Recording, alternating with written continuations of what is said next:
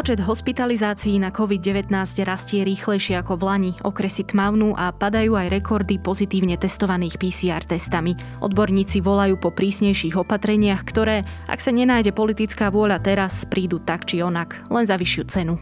Je pondelok 8. novembra, meniny má Bohumír a dnes by malo byť zamračené postupne zmenšená oblačnosť. Najmä na severe počítajte s prehánkami alebo dažďom. Najvyššia denná teplota 7 až 12, na Orave a pod Tatrami okolo 5 stupňov. Vitajte pri Dobrom ráne, dennom podcaste Denníka ZME. Moje meno je Nikola Šuliková Bajánová. Doma mi každé ráno zapínajú rádio Slnečné lúče. Home office zvládam hlavne vďaka slovenským potokom a môj pobedňajší čaj mi uvarí vietor. Som ekoaktivista Michal Sabo a viem, že ak ide o našu prírodu, každá pomoc sa počíta. So zelenou elektrinou od ZSE podporujete výrobu energie z obnoviteľných zdrojov priamo tu, na Slovensku. Zoberte si zelenú elektrínu aj vy a pomáhajte našej prírode. Na vašej pomoci záleží. Viac na zse.sk Tento podcast vám prináša kompot.sk Najlepšie slovenské značky na jednej adrese. A sú to tieto dve. Laurinská 19 v Bratislave a kompot.sk. A pardon, tri sú. Odteraz aj v nákupnom centre Borimol. Kompot.sk. Najlepšie slovenské značky na jednom mieste a na troch adresách.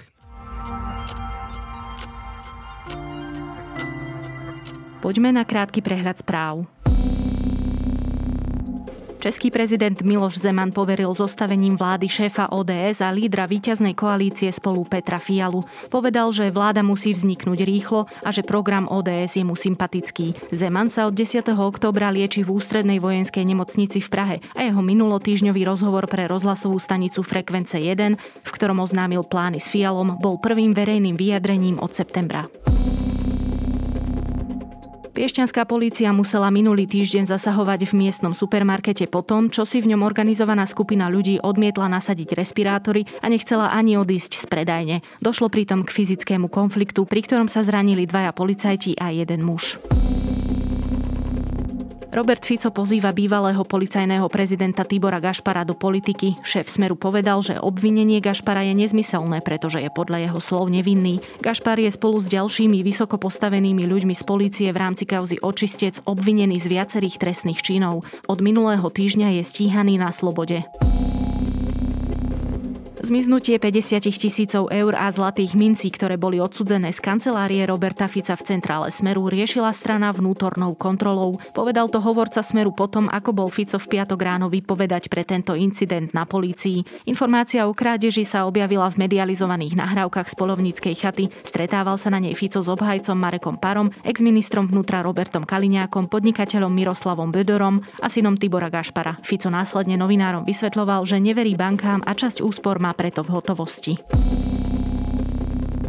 Vo veku 36 rokov zomrel bývalý hokejista a generálny riaditeľ a viceprezident klubu iClinic Bratislava Capitals Dušan Pašek mladší. Jeho smrť prišla len krátko po tom, čo na následky zlyhania srdca minulý týždeň v útorok zomrel hráč týmu Boris Sádecký. Viac správ nájdete na sme.sk alebo v mobilnej aplikácii Deníka Sme.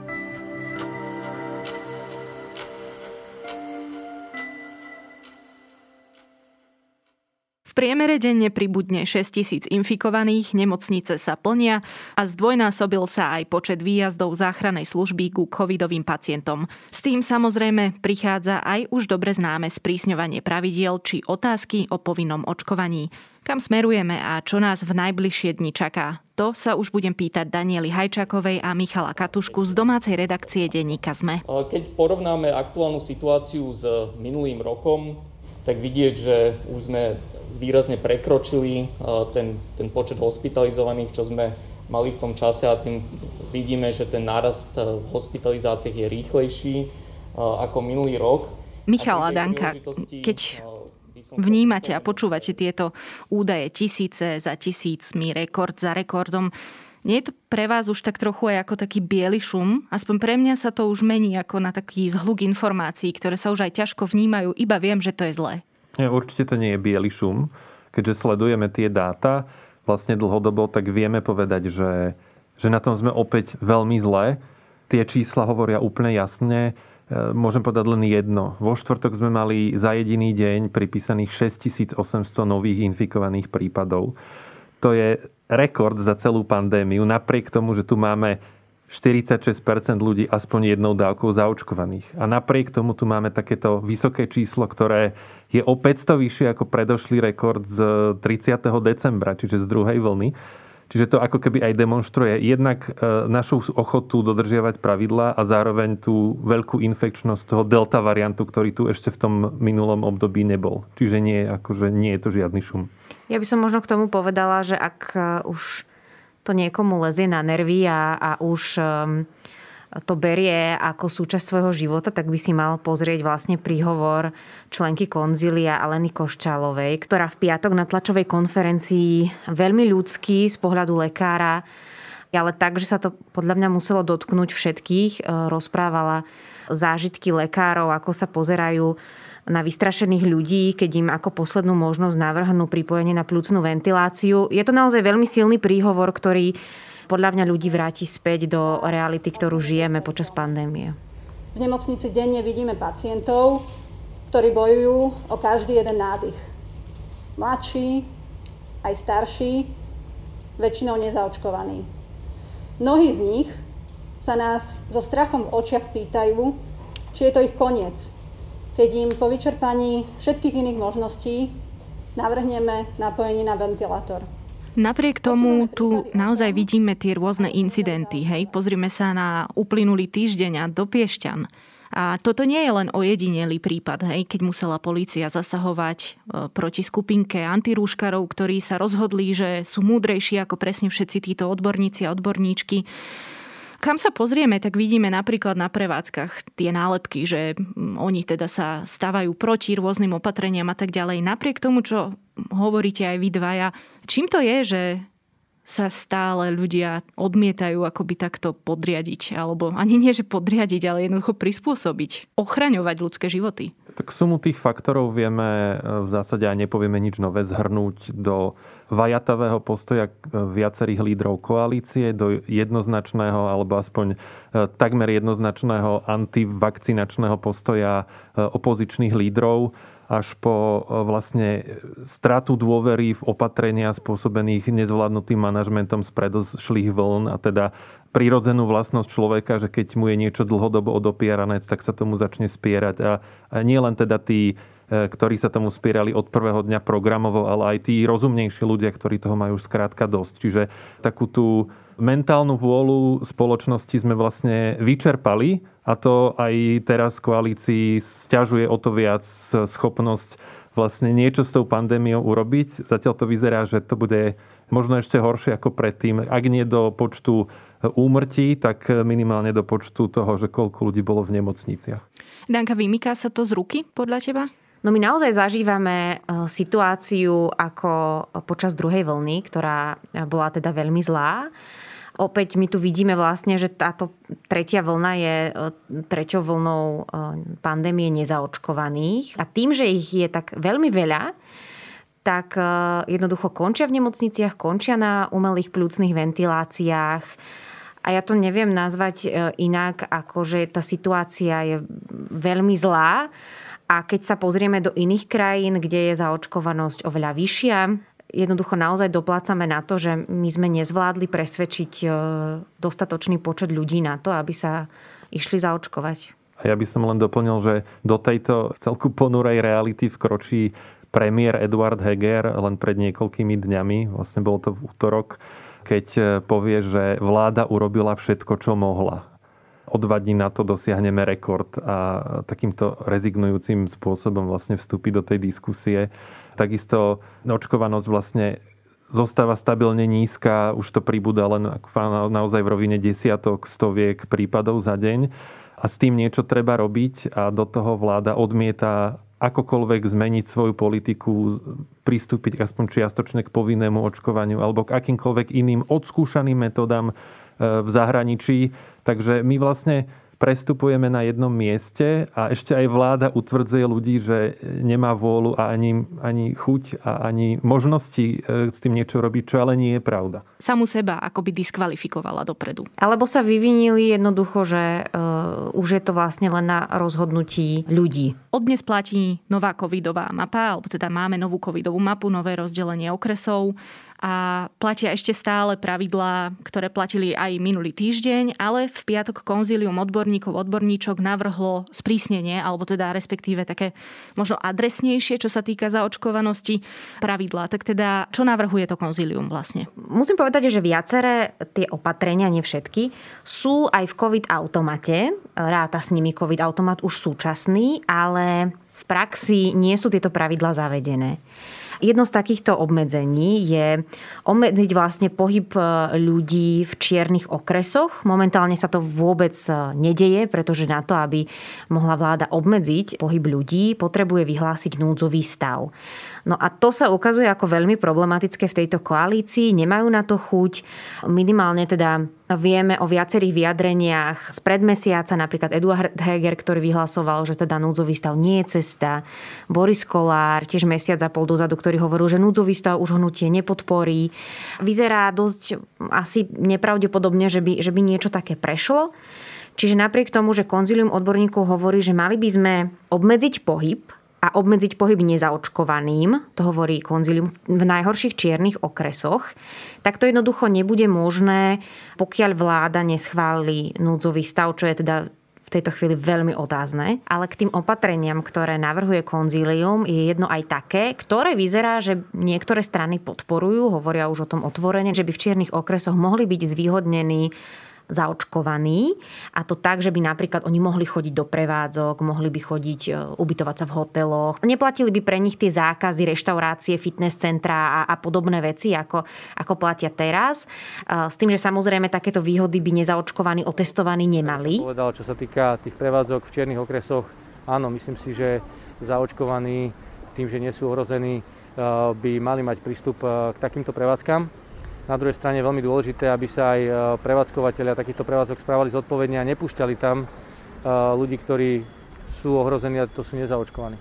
Je to aj taký e, zaujímavý nápad, alebo ako to nazvať, dať zvýhodnenú PNK vyplácať teda zaočkovaným.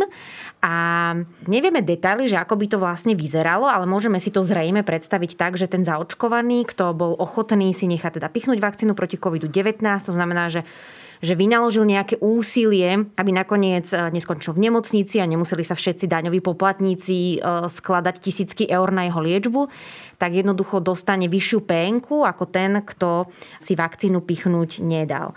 Okrem toho sú tam napríklad aj také návrhy, že pri vstupe do zamestnania by sa zamestnanec preukazoval COVID pasom, to znamená, že tým, či je Eh, otestovaný, zaočkovaný alebo či prekonal COVID a to svojmu zamestnávateľovi a to už od červených okresov, to znamená červené, bordové, čierne okresy. No a potom je tam ešte také opatrenie, ktoré tiež zrejme v tejto koalícii nie je ani priechodné. Je teda návrh na, na povinné očkovanie niektorých skupín obyvateľov. Zatiaľ ťažko povedať, ktorých. Môžeme sa domnievať, že možno zdravotníci, pracovníci zariadení sociálnych služieb, ale to zatiaľ tiež nevyzerá veľmi v koalícii priechodne. Vieme teda, že niečo takéto zaviedli už viaceré štáty v zahraničí. Ktoré to sú a máme z toho už aj nejaké výsledky, že či sa to teda osvedčilo? K povinnému očkovaniu tam je veľmi dôležité povedať, že k tomu k nemu pristupujú aj v krajinách, ktoré sú o mnoho lepšie na tom pri očkovaní, ale napriek tomu zavádzajú aj takéto reštriktívne alebo aj nepopulárne opatrenia. Veľmi dobrým príkladom je Maďarsko. Maďarský premiér Viktor Orbán nepatrí medzi politikov, ktorý by rád robil nepopulárne opatrenia, skôr naopak. Napriek tomu ešte v júli zaviedol povinné očkovanie pre zdravotníkov a sociálnych pracovníkov. A teraz od novembra sa musia povinne zaočkovať e, všetci zamestnanci štátu a taktiež umožnil súkromným firmám, aby vymáhali očkovanie od svojich zamestnancov, ak sa tak rozhodnú.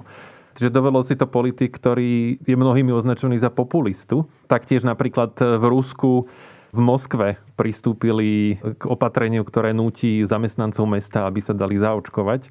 Podobne napríklad ešte Francúzsko spomeniem, kde od septembra je povinnosť očkovania pre sociálnych pracovníkov a ako náhle to vstúpilo do platnosti, tak 3000 zamestnancov na týchto pozíciách zrazu zo dňa na deň nemohli vykonávať tú pozíciu, lebo nesplnili podmienky.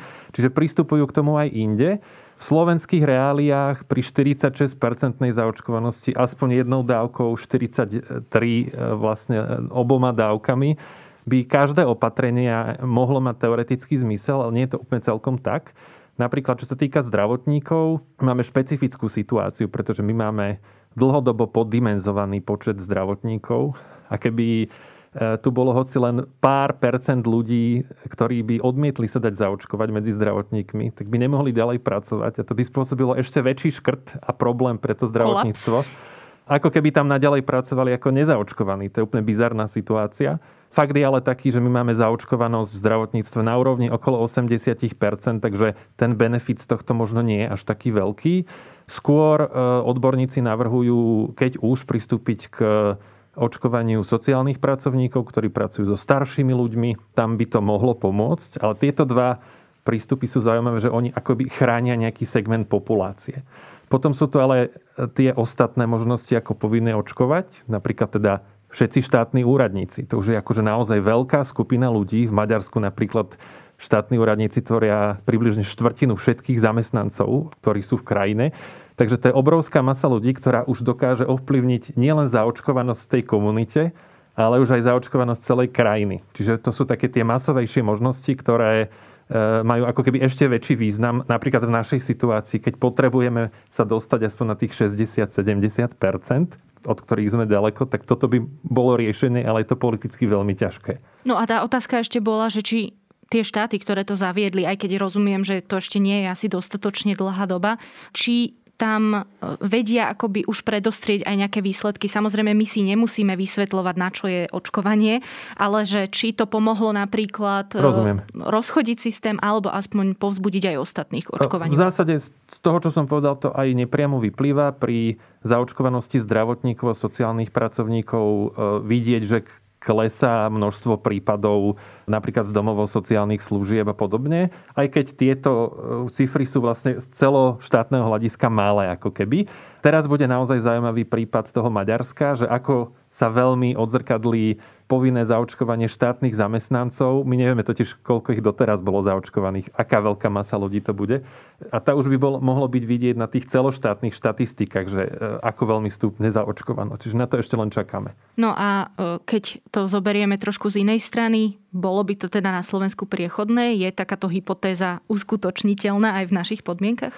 Ak Danka pred chvíľou hovorila, že núdzový stav je veľmi otázny, tak by som si dovolil pri povinnom očkovaní zajsť ešte ďalej povedať, že e, to je absolútne nepriechodné alebo veľmi pravdepodobne nepriechodné, pretože ani jedna zo strán nemá ambíciu akože zaviesť povinné očkovanie, aj keď na druhú stranu členovia konzília mi povedali, že, že oni túto otázku otvorili práve preto, že príde určitý čas, kedy nebudeme mať už naozaj inú možnosť ako toto zaviesť. A treba povedať, že to lacné riešenie z hľadiska ekonomiky a peňazí vynaložených. Pandémia je naša realita už viac ako rok a pol. Ale keď vidíme za brány nemocnice, stále viac máme pocit, ako by tam vonku pandémia už dávno vyhasla. Epidemiologická situácia sa však na Slovensku rapidne zhoršuje. Ako vás tak počúvam, tak zase neponúkame veľa pozitívneho v tomto našom podcaste. A je to zároveň aj také ťažko pochopiteľné, veď preboha tá pandémia je tu s nami už, už to budú dva roky. A my sa stále rozprávame o tých istých základných veciach. A vy sa aj rozprávate s politikmi. Vy to sledujete od samého začiatku, s politikmi, odborníkmi a tak ďalej. Posunuli sme sa vôbec niekam? Dojdeme podľa vás do bodu, kedy sa naozaj budú príjmať rozumné opatrenia a nebudeme musieť diskutovať o niečom, čo je v podstate normálne zmýšľajúcim ľuďom jasné? Ja by som povedala, že posunuli sme sa o 43% zaočkovaných ľudí, čo je strašne málo. A v porovnaní s inými krajinami, teda ty mi asi dáš za pravdu, ale teda my sme tretia najhoršia krajina z Európskej únie v zaočkovanosti. Akože nejaký posun máme, ale to je presne to, prečo je veľa ľudí frustrovaných v čiernych okresoch, ktorých bude od pondelka 36, pretože celá kampaň okolo očkovania bola postavená na tom, že očkovanie je sloboda a oni reálne, keď sa pozrieme to, ako sa zčernieva teda Slovensko, tak to dosť kopíruje okresy, kde je naozaj veľmi nízka zaočkovanosť tak jednoducho aj tí zaočkovaní ľudia sa dostávajú do situácie, keď sú v ich okrese zatvorené prevádzky, podnikatelia musia zatvárať prevádzky, má to na nich ekonomické dopady a to, čo sa vysielalo v kampani, že vakcína je sloboda, pre nich neplatí, hoci oni zaočkovaní sú. Jednoducho tých 43% je strašne málo. V súvislosti s variantom Delta sa hovorí o kolektívnej imunite, ak, do, ak dosiahne až 90% a to my sme od tejto kvóty veľmi ďaleko. Ja na to neviem odpovedať. To je otázka, že či sme na tom lepšie. Akože v niektorých parametroch sme sa posunuli sme sa v čom? Okrem zaočkovanosti, čo teda sa očakávalo, sme vyskúšali e, očkovaciu lotériu, sprostredkovateľský príspevok, dve očkovacie kampane. Snažili sme sa vysielať mobilné týmy e, za ľuďmi v nejakej miere Snažil sa minister spustiť očkovanie u všeobecných lekárov. E, výsledkom tejto sumy a tejto snahy e, za desiatky miliónov eur je 43-45% na zaočkovanosť. Máme pred sebou kritické zimné obdobie, kedy sme aj minulý rok videli, že vtedy e, tá pandémia narastá a nie klesá. Takže e, nie, nemáme pred sebou žiadne zásadné pozitívne výhliadky. E, môžeme sa ako keby utešovať tým, že aspoň tá časť populácie, ktorá je zaočkovaná, nebude zomierať v nemocniciach. O to viac vidíme, že ten vírus šarapatí práve v okresoch, kde je nízka zaočkovanosť a tam sú vysoké úmrtia. Môžeme sa zase tešiť aj z toho, že tým, že časť krajiny je zaočkovaných, tak tie nemocnice nie sú úplne všetky zablokované takýmito pacientami, ale môžu si jednak navzájom pomáhať a môžu aspoň čiastočne vykonávať bielu medicínu, ale aj to znamená v preklade, že, že bude zomierať veľa ľudí, ktorí nedostanú svoju základnú zdravotnú starostlivosť a operácie kvôli tým, ktorí sa nedali zaočkovať. Čiže ťažko je byť pozitívny a do toho nevidíme ani z roviny politickej a politických predstaviteľov nejakú snahu alebo nejaký nový prúd energie, že poďme to urobiť alebo niečo podobné. Máme tu premiéra, ktorý zdá sa ako keby bol v letargii a rezignoval. Máme tu štvorkoalíciu, ktorá, z ktorej každý má nejaký nápad a začína o ňom teraz diskutovať, čo z týchto napríklad vymenovaných možných opatrení konzilia zaviesť. A my sme pritom už na tej 6 tisícke, Martin Pavelka z Inštitútu zdravotníckých analýz hovorí, že o týždeň a pol tu máme s istotou 10 tisíc denne. A stále debatujeme, že čo s tým a najúčinnejšie opatrenia typu núdzový stav a podobne eh, aspoň na krátky čas vlastne nezavádzame, lebo je to politicky nepopulárne. Povinné očkovanie nezavádzame. Nech si posluchač urobí názor, či je to pozitívne. Hovoria kolegovia Michal Katuška a Daniela Hajčáková z domácej redakcie Denníka Sme. Ďakujem. Objavte edíciu Ford Trendy, ktorá prináša atraktívnu výbavu za priaznivú cenu. Vozidlá ako Ford Fiesta, Focus či EcoSport sú teraz dostupné s bohatým balíkom bezpečnostných systémov, LED prednými svetlometmi či moderným dotykovým infotainmentom. To všetko s cenovým zvýhodnením až do 5300 eur. K tomu predlžená záruka Ford Protect na 5 rokov alebo 120 tisíc kilometrov zadarmo. Viac informácií u predajcov Ford alebo na Ford.sk. Záleží vám na zdraví vašich zamestnancov. Nenechávajte si to pre seba a prihláste sa do súťaže Zdravá firma roka. Inšpirujte tak aj ďalšie spoločnosti vytvárať zdravé pracovné prostredie. Unión zdravotná poisťovňa už 12. rok odmenuje firmy, ktoré dbajú o zdravie svojich zamestnancov. Zviditeľnite svoju firmu na ceste za zdravím a prihláste sa do konca novembra jednoducho online na www.zfr.sk. Budujme spolu zdravé pracovné prostredie. Unión zdravotná poisťovňa. Meníme životy k lepšiemu.